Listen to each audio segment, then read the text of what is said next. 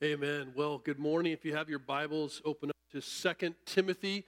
Get started in the book of Revelation, the back, and work your way to the left. This is one of three pastoral letters written to young men named Timothy and Titus. Second Timothy is the Apostle Paul's kind of last words written as a prisoner of Rome awaiting trial.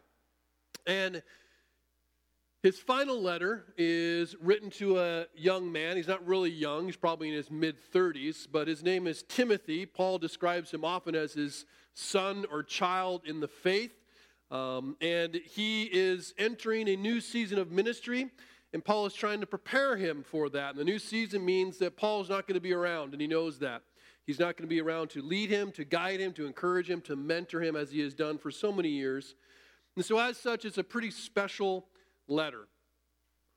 And it is, in my view, contains some of the most important things that the Apostle Paul wanted to say to whom is probably one of the most important people in his life, likely his best friend or one of them. And he is writing to his best friend who is pastoring probably the most important church he ever planted, namely Ephesus. And so, this is a timely sermon series for our church as we on the eve of a very similar sermon. I'm not about to be martyred, praise God, but I am transitioning and won't be as around as I've been in the same role. Our text this morning is 2 Timothy chapter 3 verses 14 to 16. And if you recall, if not, I'm going to remind you, the very beginning of chapter 3, it began with a, a sober warning from the apostle about how people were going to change during a time that he called the last days.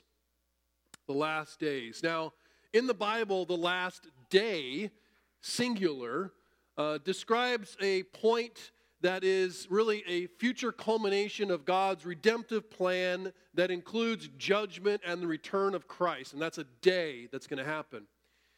But the last days, plural, describes a longer period of time that I would argue we are now living in. These, uh, the day, if you will, that where all ends, no one really knows when that is going to come, though everyone knows it's going to come. The last days, if you will, started when Jesus died, rose from the dead, and ascended to heaven, and have continued until his return. So we're living in these last days, and he, Paul warns us that in these last days there's going to exist two different kinds of people that really represent two different kinds of lives or living in this world. And according to Paul, the differences between these two kinds of people might best be characterized as those who have two different kinds of loves. And this is the kind of language he uses in chapter 3 to describe it. If you read back, he says there are those who are lovers of self versus those who are lovers of others. Those who are lovers of money versus lovers of charity. Those who are lovers of power versus lovers of service. Those who are lovers of evil versus lovers of good. Lovers of pleasure versus lovers of God. Now, Paul is not merely describing the mentality of the non believing people in the world. In fact, as he writes to Timothy, he's primarily t- trying to differentiate between kinds of teachers or even Christians in the church. He goes further to say that these false teachers or false converts are going to come into the church, and despite calling themselves Christians, they are the ones who are led astray by all kinds of passions, he writes. These false teachers are perpetual skeptics. They are always questioning everything and never really settling on anything. They are, in his own words, corrupted in mind, and these Christians oppose the truth. Despite what he says, their appearance of godliness, they are in fact disqualified regarding the faith. Now, it's true that many of these people that he describes will have and do have, even in our last days, positions of influence. They have followers, they have fans, they have a set of truths that they proclaim, they have a way of living that they prescribe, and they have goals for life that they promote. But as Jesus taught in Matthew chapter 7, verses 21 to 23, some of the most sobering words in Scripture, that on that last day, that the last days lead up to, many people would sincerely believe, because of the many works that they have done in the name of Jesus, that they are Christians, when in fact Jesus says they're not. They look, they sound spiritual, but before Jesus they stand condemned, and Jesus describes them as men of lawlessness. Paul describes these same people as evil imposters. So, imposters means they look like the genuine article, but they're not. They're imposters, he says, that are actually there to deceive, and who, in fact, are often deceived themselves.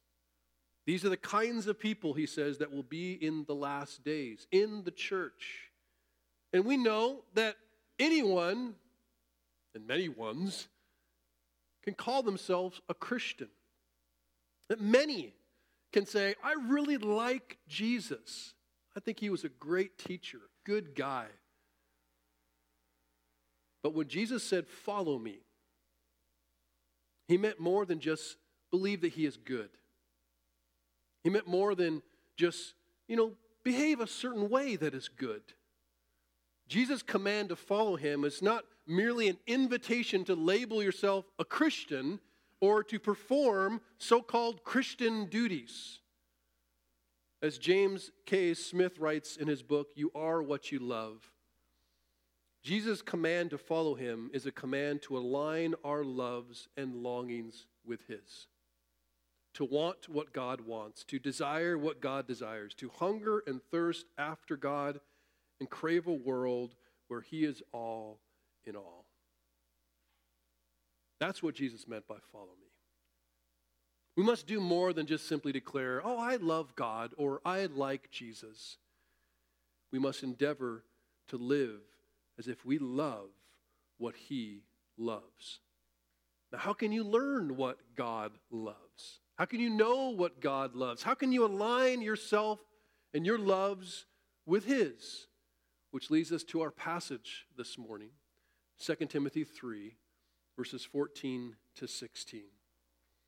Verse 14 begins this way But as for you, writing to Timothy, continue in what you have learned and have firmly believed, knowing from whom you learned it, and how from childhood you have been acquainted with the sacred writings, which are able to make you wise for salvation through faith in Christ Jesus.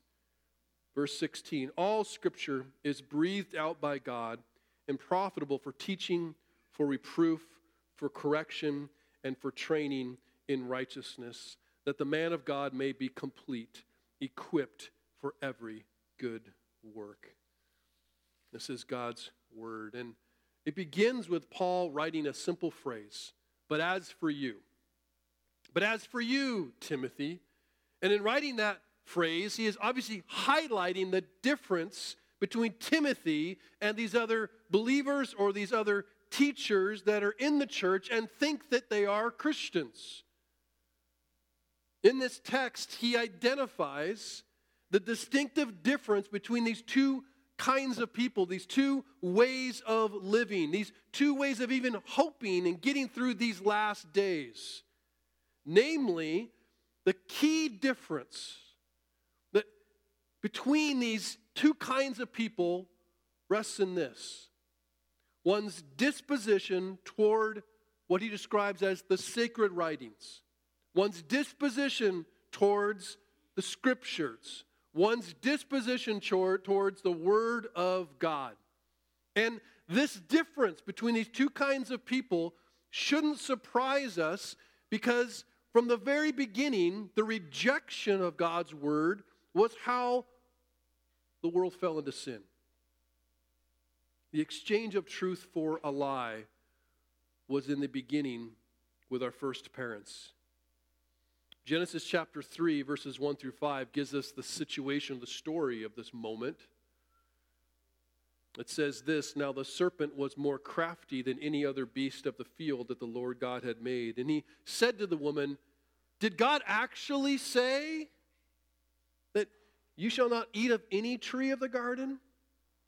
And the woman said to the serpent, Well, we may eat of the fruit of the trees in the garden, but God said, You shall not eat of the fruit of the tree that is in the midst of the garden, neither shall you touch it, lest you die. But the serpent said to the woman, Well, you will not surely die. For God knows that when you eat of it, your eyes will be open, and you will be like God, knowing good and evil. I imagine that many of you have heard this passage before, read this passage before. I want you to consider in the very beginning, before the fall, but obviously as a catalyst for it, there were two counselors in the garden. That there were two voices teaching one speaking words of life and one speaking words of death. And from the very beginning, and since that time, mankind has struggled to listen to the right voice and resist the wrong ones, for there are many. The world, the enemy, our flesh challenge the truthfulness of God's word by ultimately beginning with an attack on the goodness of God's character. That's where it starts. Christian teacher and writer Dallas Willard said it, I think, very well. He said, Never believe anything bad about God. Never believe anything bad about God. And here's why I think. See, the moment you believe something bad about God is the moment something other than God becomes the supreme authority in your life, putting you in a position to judge the goodness and the grace and the character of God. And when you start to reject and doubt the goodness of God, it is only a matter of time, and that a very short time, before you reject the goodness of what God says. Now, surprisingly, and it might not surprise you, but in a 2018 to 19, and they do these just about every year, either Gallup or Barna, there was a survey done, and in this survey, 65%, might have been a little bit more, of adults in the United States identify themselves as Christians. So, for you math wizards, that's a majority of the United States. So, majority of Americans self described in this pretty extensive survey as Christians 65%. And in a survey done that same year, another percentage came up. It revealed that only 24% of American Christians believe the Bible was the actual literal Word of God. So 65, 24. One scholar noted that evangelicals have traditionally emphasized the importance of seeing the Bible as the infallible, inerrant Word of God. But now, however, in this same survey, upwards of 50% said they do not believe in objective moral truth, which means he argued, that most evangelicals believe the Bible is not inerrant or trustworthy in its contents. So, what this reveals is simply this. Once identified as people of the book, many so called Christians now believe you no longer have to read or believe the Bible to be a follower of Christ which is the primary source to tell us who Christ is. Now, Jesus seemed to indicate that the Word of God was actually essential to the Christian life. So, in his prayer in John 17, which you've not read before, you should read it. It's a, the longest recorded prayer of Jesus. In John 17, verses 14 to 19, this is what Jesus said, praying for his disciples and the future disciples, which would include us. He said this I have given them, his disciples, I have given them your word, and the world has hated them because they are not of the world, just as I am not of the world. I do not ask that you take them out of the world, but that you keep them from the evil one. They are not of the world, just as I am not of the world. Sanctify them in the truth. Your word is truth. As you sent me into the world, so I have sent them into the world, and for their sake I consecrate myself, that they also may be sanctified in truth. So, this is Jesus saying the Word of God is kind of essential to being a disciple, essential to following Him. He seems to distinguish, in fact, his disciples from the world based on their acceptance and allegiance to the Word of God. He even seems to imply that their commitment to the Word, their willingness to hold fast to the Word, is a cause for the world's antagonism toward Him. Moreover, he prays that God the Father will not just keep them in their little Christian huddle away from the world, that in fact he will send them into this hostile world, and that the Father will sanctify them in his truth as he does. That he will set them apart, that he will protect and guard them, and even change them in the world by his word. So it follows for Timothy who is going to be by himself and still in this world, in the midst of the chaos of the last days, full of spiritual sounding, crowd gathering, godliness appearing, false teachers who neither read nor teach the Bible. He says, What is going to protect you, Timothy? Hold on to what you've learned. Hold on to what you've believed since you were a little kid. Stand firm. Hold fast to the sacred writings. Hold fast to the Bible because fewer and fewer people will. Isn't that what we're seeing in our world today? It's becoming less and less, or maybe more and more common to see Christians who don't actually read, believe, or teach the Bible. In fact, I've observed that most of the revolutions and protests in the world, and most of even the divisions in the church, seem to be repeats of Genesis chapter 3. Men are more interested in what they want than what God says. The question, did God really say, is so frequent now. But I believe it's rarely asked with curiosity and most often with agenda. In these last days, it seems that the Word of God is not viewed as something that protects us from foolishly wandering off into places that are dark and dangerous, but instead something that restricts us from truly living who we are. This couldn't be any more different than how Paul views the scriptures. He describes them as the very wisdom of God. Foolish to men, but the very wisdom of God and the means through which men are saved from death to life. Now, Paul has what seems like a really strong confidence in this book. You go, why does he have so much confidence in this book? Well, as you read in verse 16, he says why. And one of the most famous passages in 2 Timothy, if not the New Testament. All scripture is breathed out by God and profitable for teaching, for reproof, for correction, and for training in righteousness, that the man of God may be complete, equipped for every good work. Now, let's just talk earthly speaking, right? Literary speaking.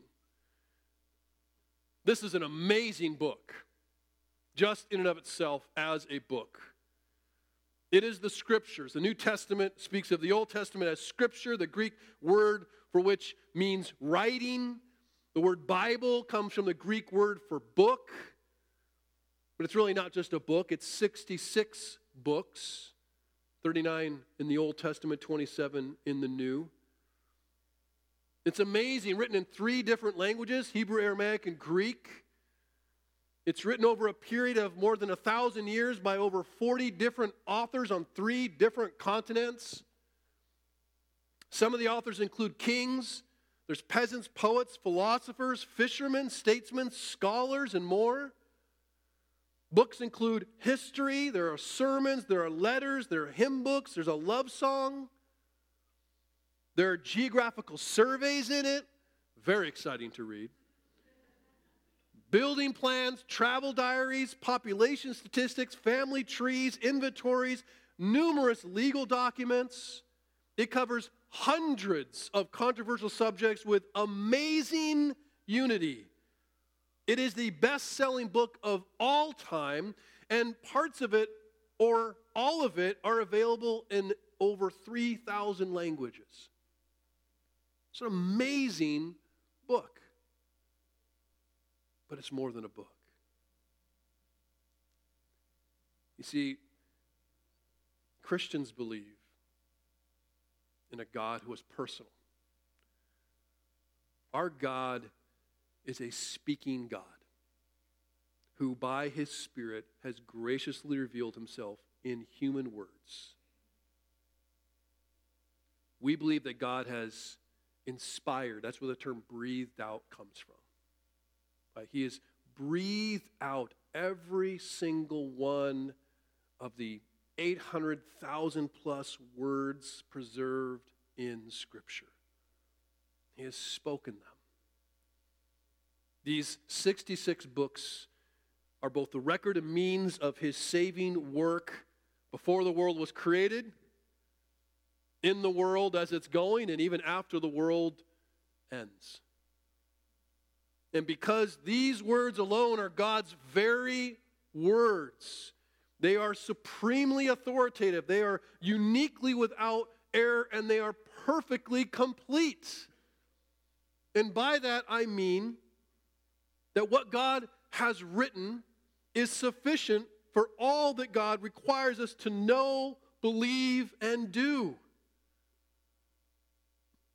As our doctrinal statement just plainly says, the Bible is to be believed as God's instruction in all that it teaches. It is to be obeyed as God's command in all that it requires. And it is to be trusted as God pledges in all that he promises. This is why Paul has such confidence in the Word. In other words, the, the Word is not just a collection of wisdom and insight from very godly, gifted men. The Apostle Peter wrote in his second epistle about the scriptures, of which he would later include Paul and his letters in that same description of scripture.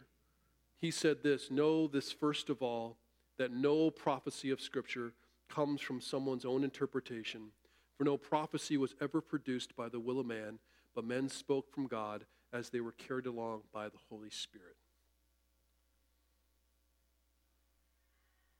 See, neither Peter nor I are talking about the authority of one's interpretation of the words. We can debate that. We can even disagree about that. We're not talking about the authority of one's interpretation of the words. We're talking about the very nature of the words themselves. More than letters on a page, the scriptures are active and living and heart piercing and authoritative. And by the Spirit, they confound our intellect, they stir our emotions, they confront our experiences, and they direct our decision making. The scriptures equip us to discern good from evil. They guide us on paths of prosperity and they protect us from idolizing creation. Jesus quite plainly says, Not everyone who says to me, Lord, Lord, is going to enter the kingdom of heaven, but he who does the will of my Father in heaven. The will of the Father, the loves of the Father, the desires of the Father, the ex- expectations of the Father are not a mystery. They are revealed in Scripture. Now, if the Bible merely contains the words of men, then we just read the words. And we take the ones we like and we throw out the ones we don't. We grab one of the ones that work with our life and meet our desires, and we reject the ones that don't, if they're just the words of men. We just read the words. But if they are the very words of God, then the Word reads us. See, in contrast to the false teachers, Timothy is told to, you know, root all of his teaching, all of his conduct, all of his purpose in life, all of his faith in the Word of God. He writes that all Scripture is profitable. Yes, even the boring parts. And there's a few of those. And there's a few scary parts. And there's some wonderful, beautiful parts. And there's some really confusing parts. He says all scripture is profitable.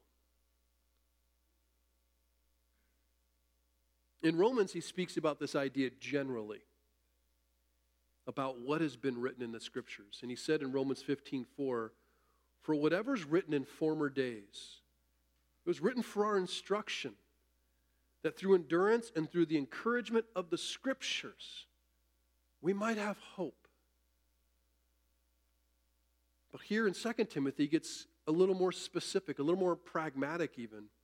He says that you're profitable for teaching and for reproof and for correction and for training in righteousness, that the man of God might be complete and equipped for every good work. All scripture, all profitable for every good work. So, as we ask ourselves questions, well, what should we be teaching in churches, in our homes? Simply what God says. Well, how shall I behave? How shall I know what to do? Well, you should behave how God says. Well, what and how and when should I rebuke? Well, what and how and when God says you should. What should I believe? What God says you should believe. What shall I train in and devote myself to and sacrifice for? What God says you should. What about bigger questions like, who am I and why am I here? You are who God says you are, and you're here according to what God says you're supposed to do. It's almost too simple.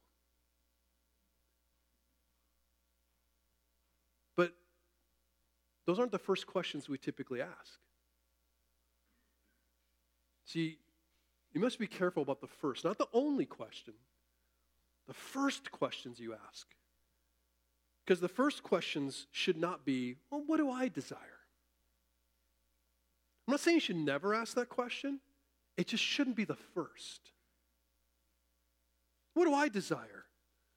Well, what is what's popular? What feels right to me? What feels true to me? What's easy for me? What makes sense to me? These are not the first questions that we should ask. The first question we should ask it is what does God say? What does God say even if isn't what I desire? What does God say, even if it isn't popular, or if it doesn't really feel great, or easy, or even sensible? The first question is what does God say? See, Paul assures Timothy that by living a life in submission to the scriptures in accordance with the will of God, he's going to be made complete. And isn't that everyone's goal? He's going to be complete and he's going to be equipped for every good work. And so in the light of like the difficult task he has before him, he's going to be by himself. He's pastoring a church, but he's living in these last days. He's simply, look, Timothy, out of all the things you could have to help you get through this, to help you do all you need to do, you are going to need the Bible. you're going to need the scriptures to accomplish everything you have to do. Does the Word of God have that kind of place in your life? Like, when you think of all the things that you need to do in your life, all the goals you have, all the responsibilities you have, if I were to ask you, like, well, what do you need? What do you most need to ensure that you can do what you need to do, what is right, what is good? Like, I think we would give a lot of things as a response. I need certain amount of money, I need certain opportunities, I need certain positions, I need, need certain things to go my way. How many of us would first and foremost think, I just need the Word? I need to know God's heart. I need to know God's desires. I need to be led by God. You know, this is especially important for teachers because you're like, oh, there's a pastoral epistle. I'm not going to be a pastor. Moving on. Slow down there, Turbo. Let me help you. It is especially important for pastors, without doubt, and teachers. But it's actually especially important or also important for Christians. Because Christians have the responsibility to test what is being taught. This is Paul's experience in Acts chapter 17. He meets these people called the Bereans. He goes and he's preaching, and it says, They received the word with eagerness. They loved hearing it preached, yes. And then it says, And then they went and examined the scriptures daily to see if it was true. You ought to do that with all teaching, including anyone who preaches from this pulpit. Because 1 John 4 1 tells us, test the spirits, implying that there's a lot of spirits saying a lot of things, a lot of voices in a lot of places, and some sound really spiritual and Christian. He says, test them to see whether they are true and whether they're really from God. And you go like, okay, I will do that. What's the test? Excellent question. Is it going to be your emotion? Oh, that feels. Is it going to be your intellect? That makes sense. Is it going to be your experience? Not to suggest that those things don't have influence, but is that the test? I would argue this is the test. That the Word of God is the test. And that He is the one that tests the spirits that say all kinds of things, especially the ones that say, Did God really say that? Well, let's find out and let's open his word. Now, many Christians are going to be and are today led astray, quite simply, because they don't read their Bibles. You listen to authoritative guys behind pulpits or in podcasts, and you're like, oh, it must be true. Authors, oh, that must be true. Because it feels good, has tickles and tingles, you just drink it up. We need to test by the word that we are not led astray by spiritual sounding things. Let me give you an example as we close. Back in 2005, there was a local young man named Ryan Meeks who launched a church that you may have heard of called Eastlake. And he was a good communicator. Had some awesome TED Talks on Sunday morning. And he engaged his audience uh, very whimsically with all kinds of philosophy, and even bringing in sacred texts from other religions, and then occasionally a Bible verse. And it shouldn't surprise us in the spiritual Northwest that became very popular. Church grew very quickly and soon became a megachurch with multiple, I think, upwards of eight campuses. And at the peak of success, struggling with the pressures of leading something so large, Pastor Ryan decided, I think it's time to seriously read the Bible. And so he read it twice, all the way through, he states, in that year for the first time. And shockingly, he would say, This is the first time he really studied the Bible, really read the whole Bible. Pastor Ryan. After reading it, he decided that he didn't really believe most of it. which led to his full rejection of it, including the historicity of Jesus himself, yet he continued to preach and to pastor. But predictably, within months of rejecting biblical truth and being quite public about it, and then embracing what was very worldly wisdom, the church imploded and he made a complete shipwreck of his faith and many who followed him. Today, he no longer claims to be a Christian, though he kind of likes some of Jesus' teachings, kind of like Oprah. But now he describes himself as this some sort of Buddhist psychedelic therapist who lives by this mantra Life is a gift, and love is the point. Life is a gift, and love is a point. Now, there are many Christians who go, Yeah, that's great. Life is a gift, and love is the point. I happened upon a recent interview with him, and he affirmed this same mantra, and this is what he said Love is what changes people. Love doesn't care about the rules. Love is self giving. Love is an infinite resource. Love is the most powerful force in the universe. To which many Christians and very spiritual people would hear and go, ah, love is great. It is the most powerful thing in the universe. The problem with his words and this perspective is that I have no idea what he means by love. And definitions really matter. But it sounds spiritual. See, unfortunately, without divine and absolute authority, something else, be it your emotion, be your intellect, be your experience, is going to give you definitions for those words. And truly, without a divine and absolute authority, they can mean nothing or anything.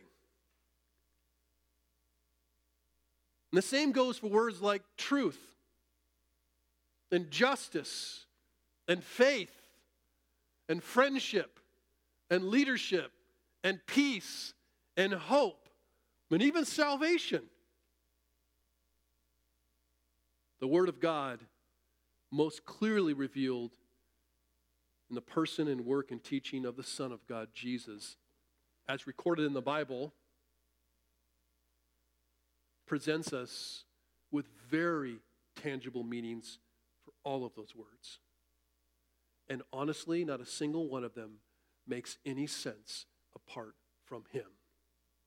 And that is what I mean by the Word of God being central to your. See, the Word of God is not just some old, lifeless map, it is a living guide on which life and death depends. According to Paul, there are actually only two kinds of living in the world two kinds of loving, if you will, in the world. And there are many voices speaking many words, but there is only one truth and one word of God. When Jesus was tempted by Satan, he connected our survival with what God says. He said, Man doesn't live by bread alone, but by every word that proceeds from the mouth of God. And if this is true, there really is only one way to live if you truly want to live. I'll close with the first psalm, Psalm 1. And it describes these two ways so clearly. It's taken from the CSB, what I'm reading. Oh, no, he changed it. Good job, Joel. You're rad. The ESV says blessed, which is a great word, kind of an old word. This is what the word means. How happy. I mean, is that, when you think about this, do you really believe that God is for your happiness? Like, if you think he's a cosmic killjoy that's just trying to hold out on you and make you feel like, you know, I just want you to follow these rules so your life sucks. Like, if you really think that, like, you don't understand what the Word of God is, He's a father who loves you, who wants your best. How happy is the man or the one who does not walk in the advice of the wicked? Right? Other voices? Or stand in the pathway with sinners, or sit in the company of mockers. Instead, where is his delight? This happy one? In the Lord's instruction. And he meditates on it day and night. And he is like a tree planted beside flowing streams that bears fruit in its season, whose leaf doesn't wither. Whatever he does, he prospers. Who is this? The person that doesn't listen to the voices. Did God really say? But actually listens to what God says and delights in it and thinks about it and meditates on it. In verse 4, the wicked are not like this. Instead, they're like chaff that the wind blows away, no root. So when things get hard, life crumbles. Therefore, the wicked are not going to stand up in the judgment, or sinners in the assembly of the righteous, for the Lord watches over the way of the righteous, but the way of the wicked leads to ruin. There's only two ways to live, two ways to walk, two ways to hope two ways to get through this chaotic thing called life. And there's lots of things that, as a pastor transitioning out, they're like, oh, what was this church about? What was this pastor about? Here's what my prayer would be. At least one of those things, and probably the most important thing, is that they're about the Word. About what the Bible says, and what God's desires, even if they confounded our emotions and our intellect and our experiences, or about living according to the Word of God because we believe it's the path to joy and life beyond death. Let's pray. Heavenly Father, we thank you for your goodness to us. And by that I mean you didn't leave your will a mystery. There is much that we will never fully understand about you until perhaps we are with you face to face. But you have revealed everything we need to know now to live this life, to live it with joy, to endure, and to walk the path of wisdom that leads to joy. I pray, Lord, that the Word of God will become important to all of us, more important than it is now. That as Psalm 19 says, Lord, it will be like honey it will be a delight to us. It will be a desire of our heart to know what you say, to trust what you say, and to live what you say. We confess, Lord, there are lots of voices that we listen to in this life. There are lots of voices that we're exposed to in this life. Lord, guard us, sanctify us, protect us, not by our own wisdom, but by yours. I pray you will submit our emotion and our intellect and our experience to your word and they will not just merely learn to trust in it, but learn to delight in it. It's in the name of Jesus we pray. Amen.